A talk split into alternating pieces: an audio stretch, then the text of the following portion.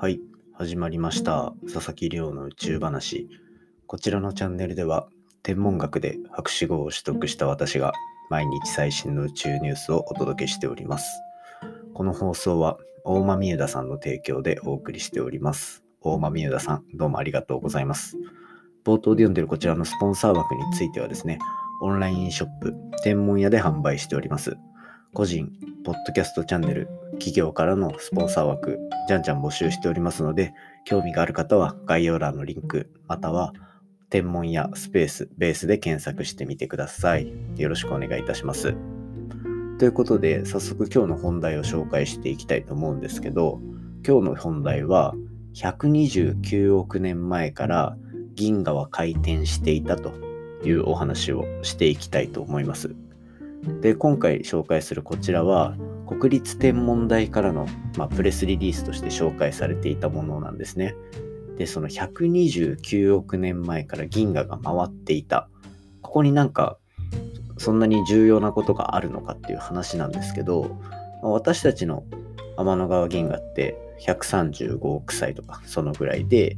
で、宇宙自体は138億年とか。あ、すいません。今日はこれ、何億年とか何億倍とかめちゃめちゃ出てくるのでご注意ください。宇宙っぽい数字がたくさん出てきます。で、まあそんな感じで、こう、私たちのいる銀河が135億歳の中で、129億年前、まあそのぐらいに実際にこう、あった銀河ですね。こちらの姿が今回発見されて、そこがですでにもう銀河がぐるぐる回ってた。つまりは、今私たちがいる銀河の形っていうのはもう宇宙ができたはるか昔から同じような形をしていたっていうところが今回研究で明らかになったのでそちらについて詳しく紹介していきたいと思います。ぜひ最後までお付き合いいただけると嬉しいです。よろしくお願いいたします。ということで、まあ、本題に入る前に毎日恒例の近況報告というか活動報告というかさせていただいてるんですけど昨日、あれですね、野口宇宙飛行士、無事帰還してきましたね。これ、えっと、宇宙関連のニュース、最近すごいどんどん増えていく中で、やっぱり日本人の宇宙飛行士が国際宇宙ステーションに行ったとか、そこから帰ってきたかとか、っていうような話も含めで、この1年ぐらいで宇宙関連のニュースめちゃめちゃ増えてると思うんですよね。で、なんかそれのおかげなのか、やっぱりポッドキャストのこのチャンネルにも宇宙とか宇宙ビジネスだったり、まあ、宇宙開発天文とかに興味を持って来てくださってる方が多いのかなと思ってます。でまあそういう皆さんがよく目にするようなニュースの内容だったりっていうのを、まあ、その興味をこのチャンネルでさらに倍増させていければすごいいいなと嬉しいなと思って最近毎日取り組んでます。で、これで言うと、今回野口宇宙飛行士、帰還されたじゃないですか。で、それと、まあ入れ替わりで、あの、日本人の宇宙飛行士、星出宇宙飛行士が国際宇宙ステーションに行きましたよね。で、先週は、それの、なんだ、星出さんが取り組むであろう国際宇宙ステーションでのミッションの話をして、結構これ好評だったんですね。で、ただこれ実は半年前に野口さんが宇宙に行かれたタイミングでも、まあ、ポッドキャストとか YouTube とかでも紹介させていただきました。なんか、例えばすごい面白いミッションの内容だったので言うと、宇宙空間でハーブを育てるだったりとか、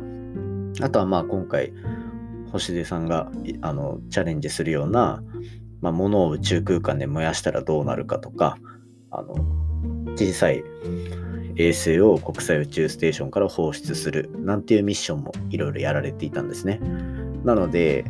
こういうのってなんか行く前の方が割とフィーチャーされるというか、ただやっぱり一人一人、一つ一つの研究にすごい熱心に取り組んでる方がいて、この国際宇宙ステーションの研究によって多分すごい飛躍的に技術が進化する部分って絶対にあると思うんですね。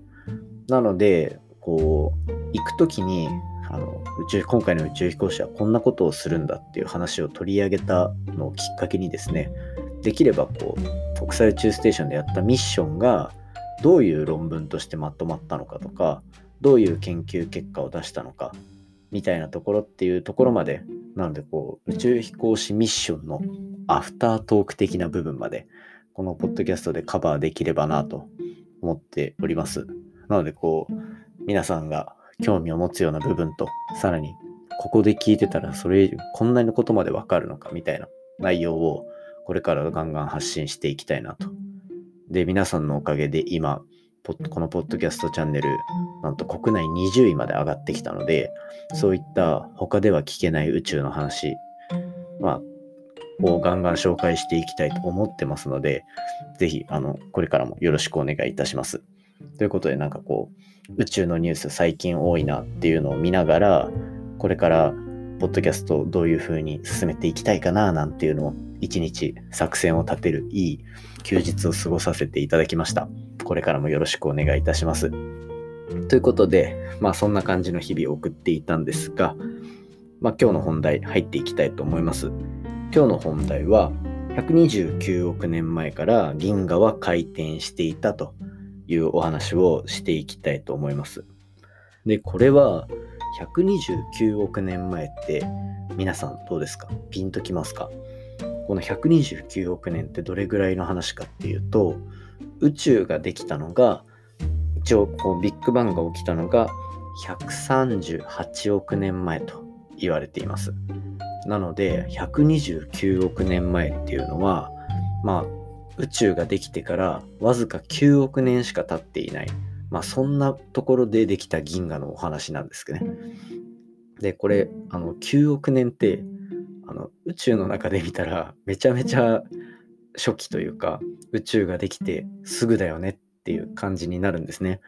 ただまあ私たちのこの寿命は100年ないとかいう話があったりとかまあ人間が数えてる年号なんてたかが数千年とかの話になるんでそこと比べると長く感じるかもしれませんが宇宙の中ではまあ9億年って言ったらあすごいね。早いね。みたいな。短い期間だね。みたいな感じになったりすることもまあ捉え方によってはあります。でまあそんな129億年前の姿が今回こう望遠鏡を使った観測でこう綺麗に見えてきた。で、その姿がなんと私たちがいるこの天の川銀河の姿と結構同じようなものだったっていうお話なんですよ。で、そもそもこの銀河っていう、まあ、今回の話のその129億年っていうのがどれぐらい昔の話なのかっていうのは伝わったと思うんですけど、きっとそもそもなんだ銀河みたいなお話の方も結構いると思うんですね。こう簡単に言っておくと、まあ、銀河っていうのはあの星がある一箇所に集まってなんかこう団体じゃないですけどこう対立をなしているような、まあ、そんな領域で私たちがいる私たちって実はあの天の川銀河という巨大な銀河の中にいるんですね。あの夏の夜空に見える天の川っていうのは実はこう私たちが実際にいるこの銀河系天の川銀河と呼ばれるものの中心の方向を見ている。から夏は帯状に星がすごいたくさんあるように見えるっていうのがまあ天の川なんですけど私たちも天の川銀河にいるんですよ。で真ん中には、まあ、めちゃめちゃでかいブラックホールがあると言われていてそのブラックホールの重力にこう捕まっているような。でそのブラックホールの周りをこう回転しながら星がぐるぐる回ってる。で、えっと、渦巻き状の銀河を作り出すっていうのが、こう、私たちがよく目にする銀河系なんて言われたりするものですね。で、まあ、そんな銀河に注目する今回のお話です。で、まあ、宇宙の年齢が138億年。で、なんと天の川銀河っていうのは現在135億年なんですね。なので、まあ、天の川銀河ができたのは宇宙ができてから、まあ、わずか3億年とか、まあ、それぐらいのタイミングであったことが、まあ、年齢からわかるんですけど今回はでそうするとまあ私たちが今天の川をどんなに観察しても135億年経った状態のいわゆるまあ成熟した銀河の姿しかわからないんですね。ただ一方で宇宙っていうのは遠くを見れば見るほどまあ、昔の姿が見えるっていうのが、まあ、特徴的なもんなんですよ。例えばこう4光年離れてる星を見てたっていうとこれは光がたどり着くまでに4年かかるっていう意味なので私たちが今リアルタイムで見ていても実際の光はこう4年前の光ですよみたいなことってなんか結構小学校の時とかもしかしたら最近もお話ししたことあるかなと思うんですけどつまり今回はめちゃめちゃ遠くの星を見てあげる。今回で言うと銀河ですね。めちゃめちゃ遠くの銀河。でどれぐらい遠くかっていうと129億光年離れたところですね。でこいつをまあ見つけてあげたと今回。で